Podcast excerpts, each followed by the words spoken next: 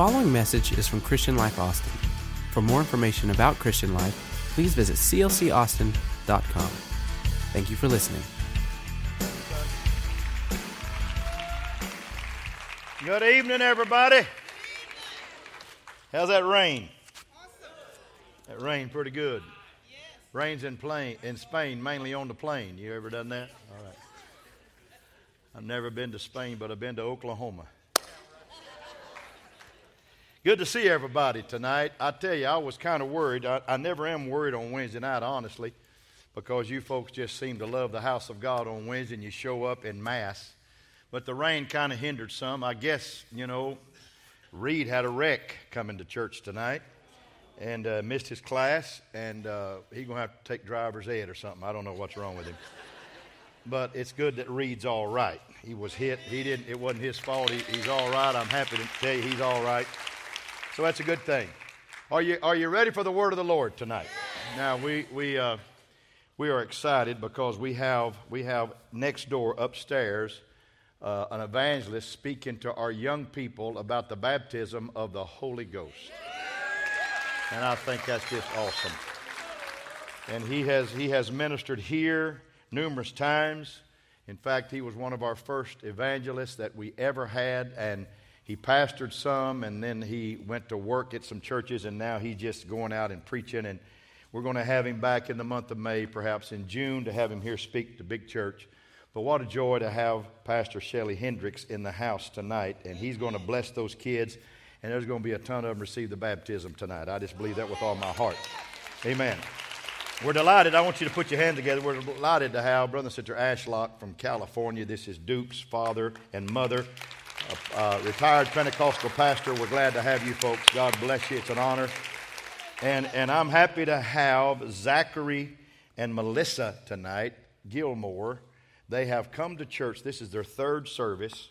2 Sundays ago, they were here, and Brad preached a wonderful word, and the Lord blessed their lives. They've been looking for a church to worship at, and then last Sunday they were here, and they went by and picked up my dear friend, his father, Terry Gilmore, that I go to a Bible study at his place every other Thursday and look forward to it. It's just an amazing time to be together, and they're in the house. So would you give Zachary and Melissa a good hand right over here?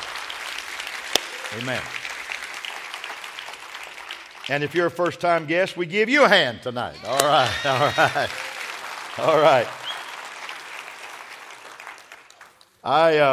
You don't want to get close to me tonight because I was at the porch, and one of the porch men that was with me said, "Looks like you've been hit or stung by mosquitoes about 47 times. I went to the dermatologist today, and she zapped me. I do it once a year, and she thinks she has to kill everything on my face because she's trying to make it look better. She really is trying to take away the cancerous things. I don't go there for any other reason, but I'm zapped. So if you walk up and say, "Pastor, it looks like you've been beat up," well, I haven't. I've never been in a fight in my life, and so. But I was with one today with some cold ice thing on your head, whatever that is, and it hurts like the. I don't know how the devil hurts, but it hurts. I promise you. And I'm feeling a little better. I didn't take any medicine for it because I wanted to be in sound mind to preach to you tonight. Would you stand? You're awesome people. We're doing a series called "In Need of a Hand," and last week, let me just kind of give you a little overview of what we did last week, because we're going to pick up tonight and do a little expository ministry tonight. I don't do a lot of expository, but I want to do it tonight. I want to take a story in the Old Testament, just kind of break it down verse by verse, and try to just bless you with it. But last week we talked about looking for an extra hand. We're looking for that extra hand. And there is a scripture in the Bible that talks about when you make an altar in the house of God, don't make it after a man's cubit, but make it, here's a man's cubit right here, but make it with a cubit and a hand, another hand. And so a royal cubit or a sacred cubit. So it was something that God said, when you build my altar, I want you to add an extra hand to it. I want you to put an extra dimension. There's some things in our life, folks, that we can't do by ourselves. We need another hand involved in it. Amen? And God is that hand up. He's that hand beside us. He's that hand with us. And so we're looking for a hand in our life. And I believe that God is going to give us what we have need of when we need it in our life. He didn't say anything else but my grace is sufficient. In other words, when you need it, it's going to be there for you. It's going to be everything you need. So thank God for the grace of God. We're excited. So tonight, we're talking about In Need of a Hand, part 2. And I'm not going to read the text tonight, but my reference text is Exodus 17, verses 8 through 16. And if you want to turn to that or follow along, we're going to break this down as we go down the scripture. And we're going to preach the gospel tonight, In Need of a Hand. Turn to somebody and say, I'm going to help the pastor. Now repeat after me. Pastor, teach the word to us tonight. Let it touch my mind. Let it change my mind.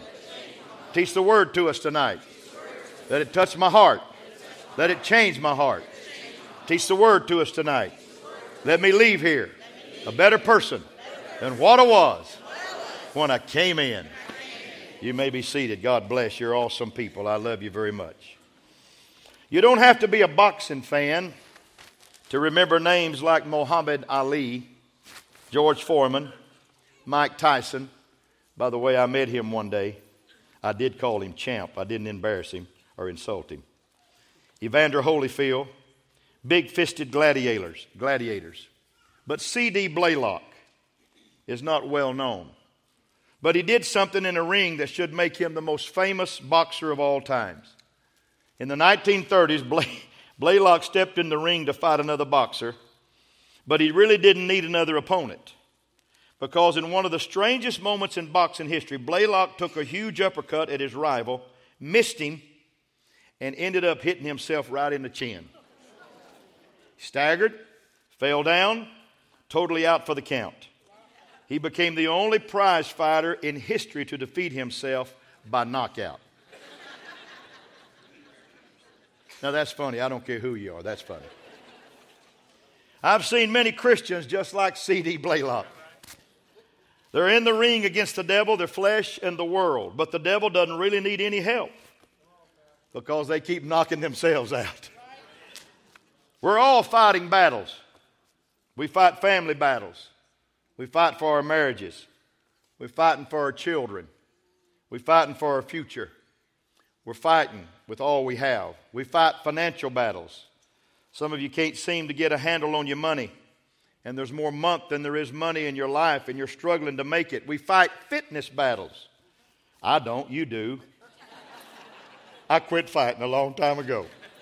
Either you're overweight or out of shape, or you're sick or have a disease, and you're fighting that, or maybe you're fighting the bluebell demon. You're fighting the faithfulness battle. It's very difficult for you to maintain a strong walk with God because you don't yield to anything but temptation. And you fight the thing called lust. But I'm convinced that we're all in need of a hand tonight. Amen. We're all in need. Too many Christians are being defeated in their daily battles because some of us are not showing up for the war. And others do not even know the war is going on. But I do believe many Christians are simply not using the weapons that God has for us. Because our weapons are not carnal, but they're mighty through God to the pulling down of strongholds. Do you believe that tonight?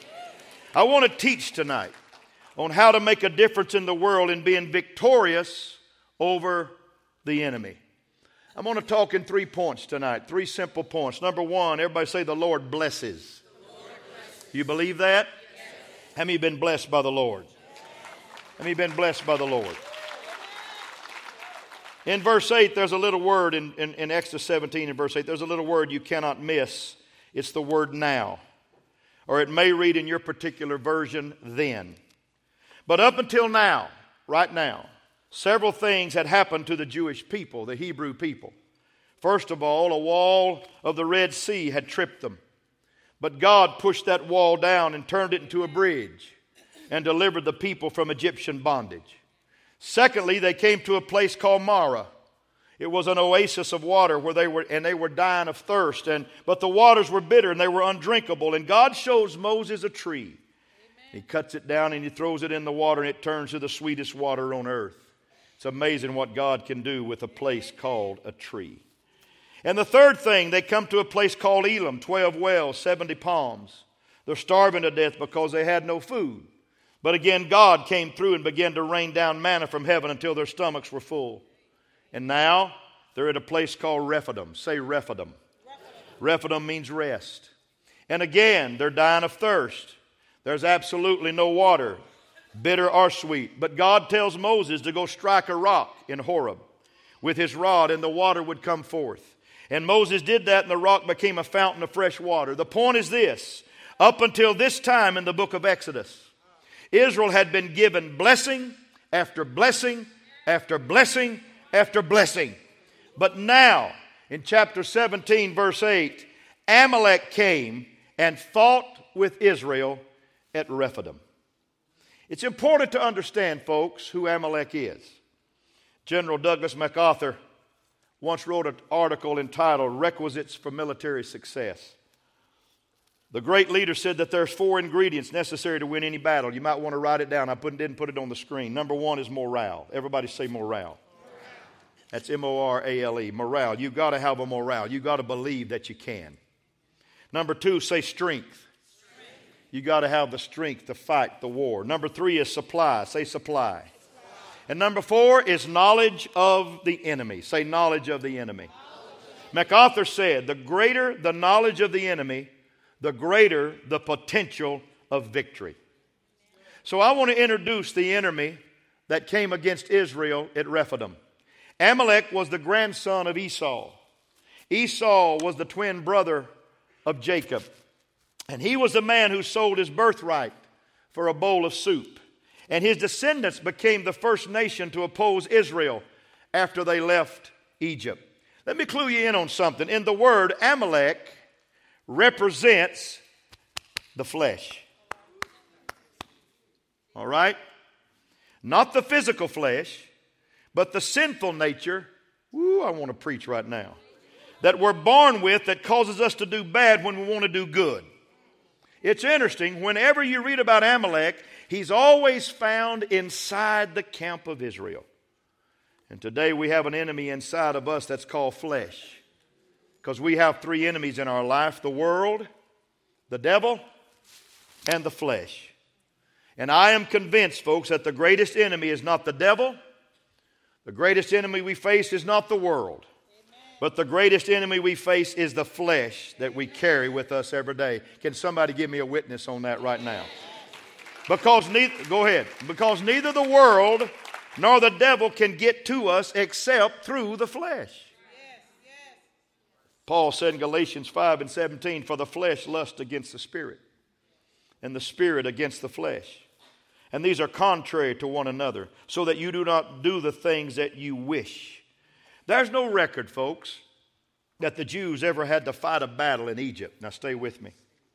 But once they were delivered from bondage, the enemies began to line up. That's exactly the way it is in the Christian life. When you're born again, the battles begin. Because hell don't need to bother you when you're living for him. That's right, that's right. But when you turn around and make a U-turn and do a 180, hell says, oh Lord, I've lost him. And here comes the battles. But I want to declare 1 John 4:4, greater is he that is in you. If you'll help me a little bit, I'm going to throw down a little bit here tonight. Than he that's in the world. Everybody say, the Lord is our blesser. And from the moment, folks, we are saved, we become heirs to all the blessings of God in our life. Remember this, battles always follow blessings. That's good, because God can use those battles to force us to trust the giver rather than the gifts. It's not necessarily bad to have to face the enemy. It's not really bad about that. I'm telling you, it's all right to have to fight the enemy. It's okay.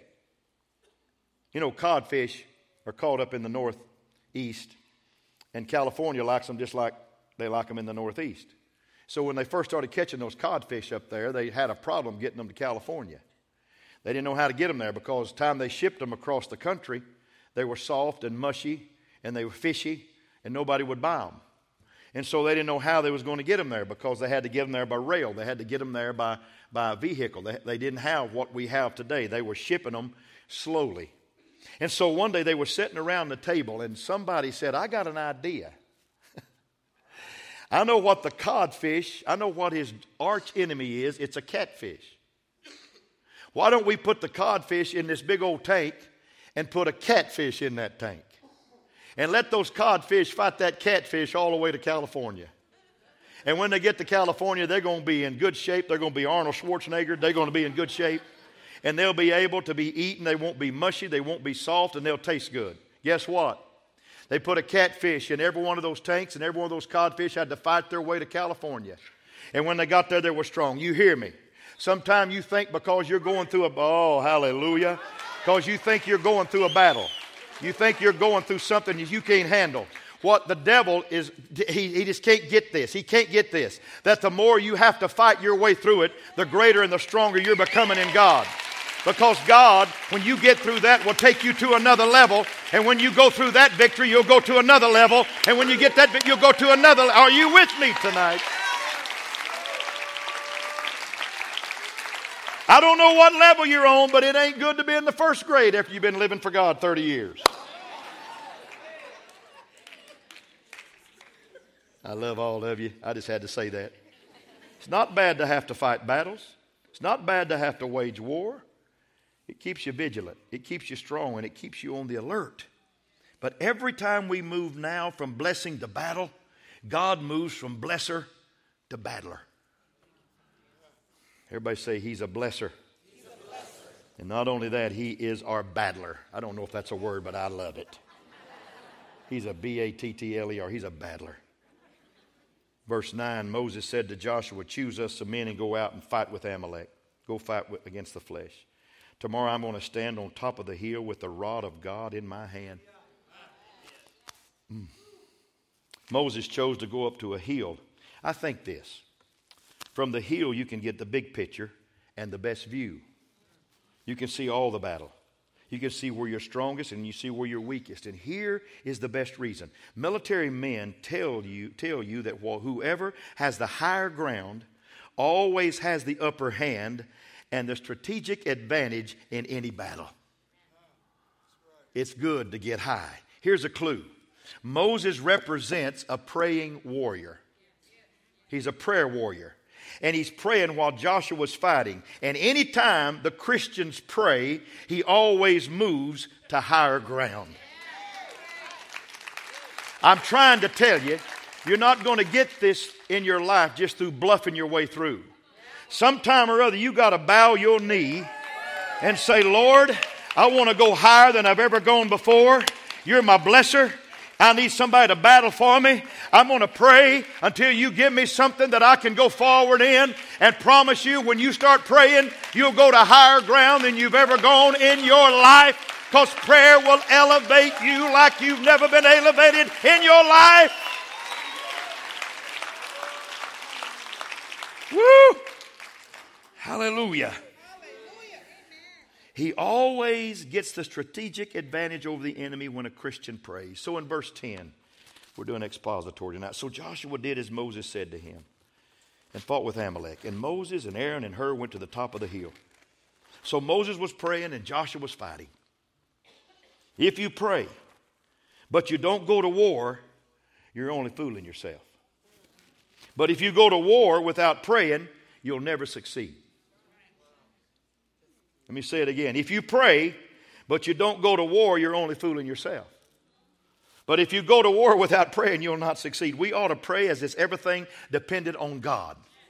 And we ought to work as if everything depended on us. James said, I see your faith, but let me show you faith with my works. Sometime we got, I need to preach right here. Some people want to be like monks in a monastery. They want to get away from the world. They don't ever want to confront it, never do battle, just lock themselves in an ivory tower, sing and chant and read the Bible till Jesus comes. Then there are those who want to leave the monastery, never pray, go to the main street and confront the world and try to change the world on their own. I'll tell you this. One is just as wrong as the other. You cannot win in the valley unless you win on the hilltop. And weariness in prayer brings weakness in battle. In fact, the battle is really won or lost in prayer. Can you say amen? Hallelujah. I want to tell you, don't be afraid of what's going to come against you tomorrow. Fear not is in the Bible. God's going to give you victory over everything that you come against.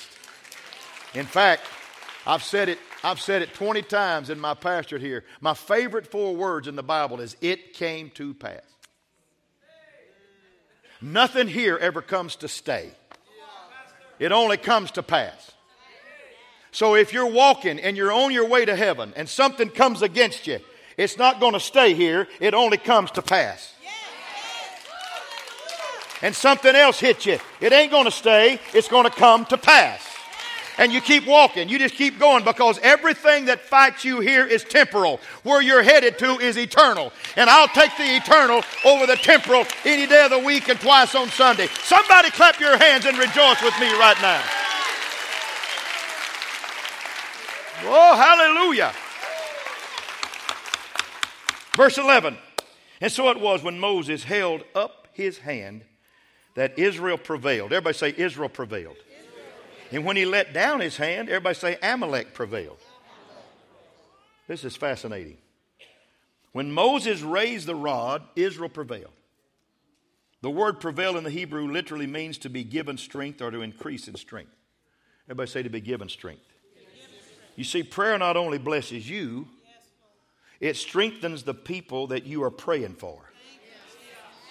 Which is why it's so important that you pray for other people. Let's stop right now. Let's stop right now. I've never done this in my life in pastoring here. Why don't you reach over and just put your hand on your neighbor's arm right here and say, Lord, bless my neighbor today right now. Bless my wife. Bless my husband. Just pray for them right now. Come on, bless them. Say a little bit more. Say, God, bless them. Give them strength. Bless them today. Bless them tomorrow. Let them rise up in the morning. Feel good about life. Feel good about tomorrow. Amen? Come on, bless them right now. Bless them right now. Don't that feel good? If you read verse 11 carefully, you'll find something interesting. We expect the first part to be true, because when Moses held up his hands, Israel prevailed. You would expect the second part to read, when Moses lowered his hands, Israel did not prevail. But it didn't say that. It says that when Moses let down his hand, Amalek prevailed. It didn't say Israel failed. You know what that means? When we don't pray, we not only weaken ourselves, but we strengthen the enemy.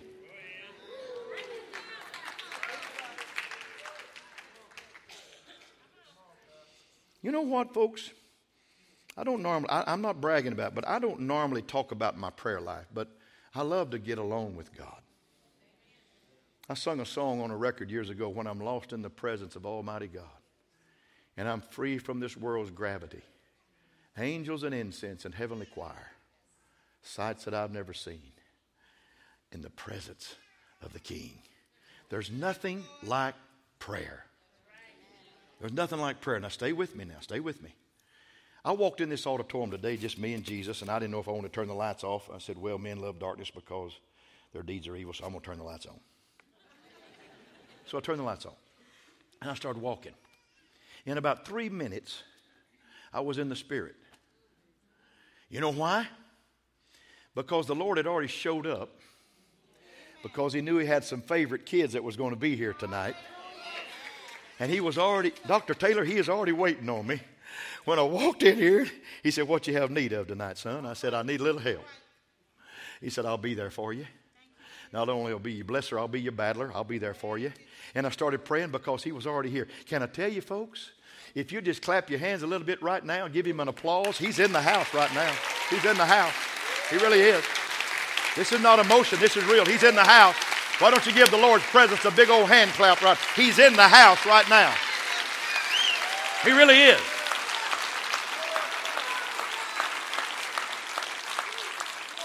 No, prayer gives strength to the enemy, the world, and the flesh. Prayer is not just for defense, it's for offense. In fact, if you read Ephesians 6, about the armor of God, you will find that every single part of the armor is for defense except two things. The sword of the Spirit, which is the Word of God, and prayer. And prayer. Joshua could not have succeeded without Moses, but Moses could not have prevailed without the support of Aaron and Hur. Moses got tired. He got weary. He needed men to come along inside him and hold up his hands as he held up the rod of God. Not everybody can be a Moses or a Joshua. Those kind come one in a million. But every Christian can be an Aaron and a Hur, holding up the arms of men of God and of Christian leaders who desperately need their support in prayer. If there's no Hur and Aaron, then Moses fails. If Moses fails, then Joshua fails. And if Joshua fails, then Israel fails. And if Israel fails, the battle is lost. I'm here to declare that I don't consider myself Moses, because I'm telling you, he is what prayer is. It's prayer that needs the support and hold the hands up of prayer. We need to lift the hands of prayer in this church. Brad, would you come? Randy, would you? Breed, would you come? Come on up here, guys. All right. So we say, well, Pastor, you know, prayer's tough. Prayer's just hard for me. Yeah, it is. It's not easy. And sometimes we get tired of doing this. I need some help, guys. I need some help. Don't just look at me. There's a battle going on. All right. Little looser. Give me a little freedom.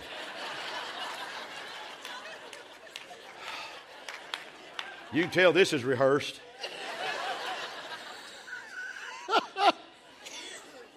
It's not a man I'm representing. It's the power of prayer I'm representing. And prayer is in need of a hand. Because prayer sometimes gets weary. And our prayers get drudgery. And we think God doesn't hear us. But somebody needs to come and lift your hands and say prayer still works. And that's what a pastor's doing tonight. Not lifting up my hands. Lifting up the hands of prayer. Because you don't need to quit praying. You need to keep praying. Prayer still works.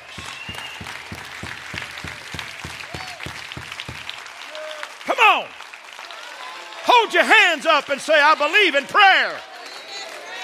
In need of a hand. You may be seated. Let me finish. I don't want to hold you long because I've got things to do myself. Victory in verse 13. So Joshua defeated Amalek and his people with the edge of the sword. It wasn't Moses who was empowering Joshua and his army. It was God who was empowering both Moses and Joshua. One through prayer, the other through power. One on a hilltop, the other in a valley. One in a prayer closet, one on a field of battle. But both together, doing it through the sovereign power of the Almighty God. The battle was not won because of Joshua's genius. It was not won because of the army's might. It was won on the hilltop. Vigilance on the hilltops brings victory in the valley. And I wrote this, and I put double parentheses around it. Apart from prayer and the power that prayer brings, it doesn't matter how many buildings we build, how much budget we can raise, how many benefits you can give. It will all come to naught without God's blessing on this place. Would somebody help hold up the hands of prayer in this house? Because prayer still changes things. When you work, you see what you can do. When you pray, you see what God can do. Let me finish. The Lord is our banner. Everybody say, He's our blesser. He's our battler. He's our banner. Then the Lord said to Moses, verse 14, write this for a memorial in the book and recount it in the hearing of Joshua, that I will utterly blot out the remembrance of Amalek from under heaven. It's the first time in Scripture we're told that God said to write down anything. He wanted this account to be written down because he wanted to clear that victory came from him. Joshua fought, Moses prayed, but it was God. Say God. That gave the victory. Victory in your life will be determined not by the battle you can see, but by the battle in the spirit that you can't see. 1 John 5:4 said, this is the victory that overcomes the world, even our faith. Wow. Everybody say, Lord, increase my faith. Verse 15. I love this. And Moses built an altar and called its name Jehovah Nissi. Jehovah Nissi. The Lord is my banner. Woo! There was to be a visual reminder that Israel marched under the banner of a sovereign God. The Hebrew for Nissi, translated banner, means war flag. You know how you get a war flag? You get in a war room. You get in a war room to get a war flag. And when you get in that war room, God's going to give you a banner. And you're going to come out waving it because God will give you victory in prayer. I'm telling you. Prayer brings victory. We may enjoy the blessings of victory, but only God gets the praise for the victory. Can you say amen? Clap your hands to the Lord right now.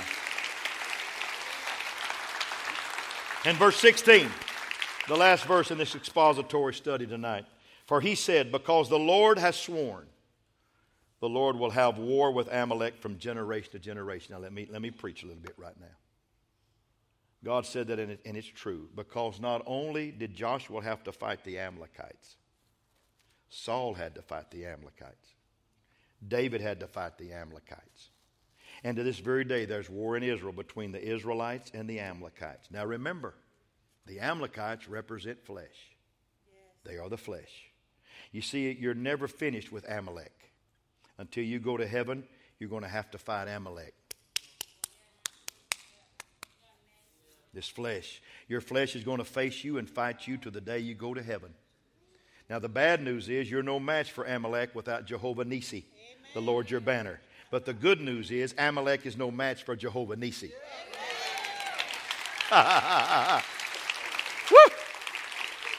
Either you conquer Amalek or Amalek conquers you. Anybody like Winston Churchill besides me? I hadn't seen his movie. I want to see his movie. I ain't had time to go to a movie lately, but I want to see Churchill's movie, Darkest Hour. I want to see that because I think I'd have really liked the man. Lady Astor didn't like him, but I think I'd like him. When Churchill was elected Prime Minister of England, she was in her greatest crisis, England was, and he rallied his people by making this statement. He made this statement. I love it. We have before us an ordeal of the most grievous kind, he said. We have before us many, many long months of struggle and of suffering. And you ask, what is our policy? I will say, it is to wage war by sea, land, and air. And with all of our might, and with all the strength that God gives us, to wage war against this monstrous tyranny, never surpassed in the dark, lamentable catalog of human crime. That is our policy. You ask, what is our aim? I say in one word, victory. Victory at all cost. Victory in spite of all terror.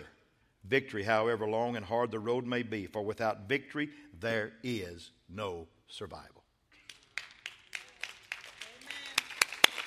Thank you, sir.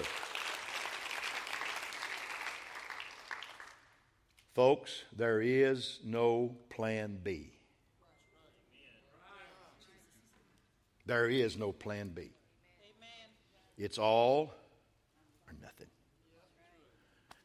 So if you're having trouble selling out, you need to sell out to this thing called Jesus Christ, this principle called Jesus Christ. You need to sell it because there is, I'm sorry, Lord, I didn't mean thing. The kingdom of God is what I meant, but you are the mighty God. But Lord, I want to sell out. I don't want to be half-hearted in this thing. I don't want one foot on the earth and one foot in the heavenly. I don't want to live that kind of life. I want to be involved in what you're doing, Lord, because this is the greatest life you could ever live. Even if there's no heaven, it's the greatest life you could ever live.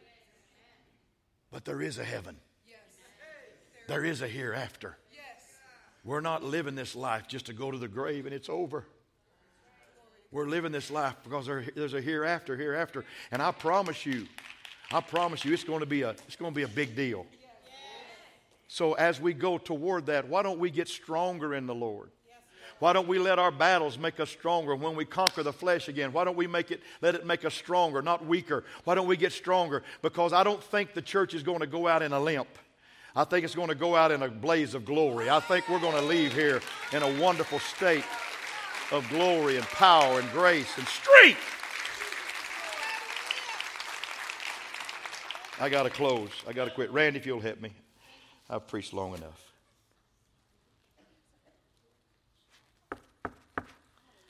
In need of a hand. I was fascinated to read when General Cornwallis, the Revolutionary War, was surrounded by American and French forces, and he surrendered his troops on October 19th, 1781.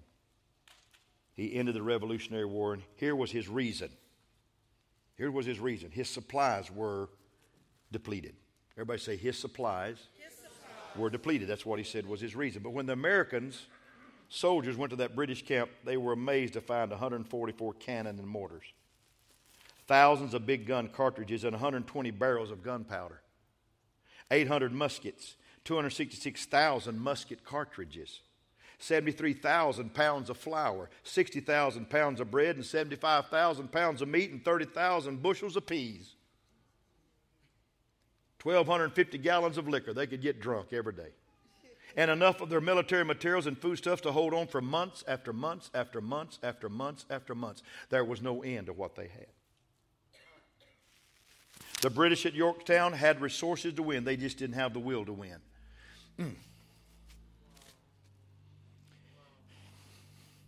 We've got everything in the world right here. We have the resources. We have the Word. We have the Spirit. We have the blood. We have His name in our life. Come on. Come on. We got the resources. He's the blesser. Come on. He's the battler.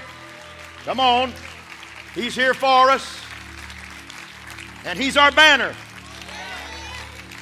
You have the resources. Don't resign the battle because you don't think you have resources. You got resources. You're going to win this thing. You're going to conquer. You're going to be with the Lord one day.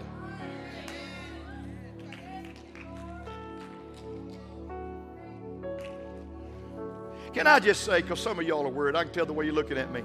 I didn't dress me tonight. My daughters did.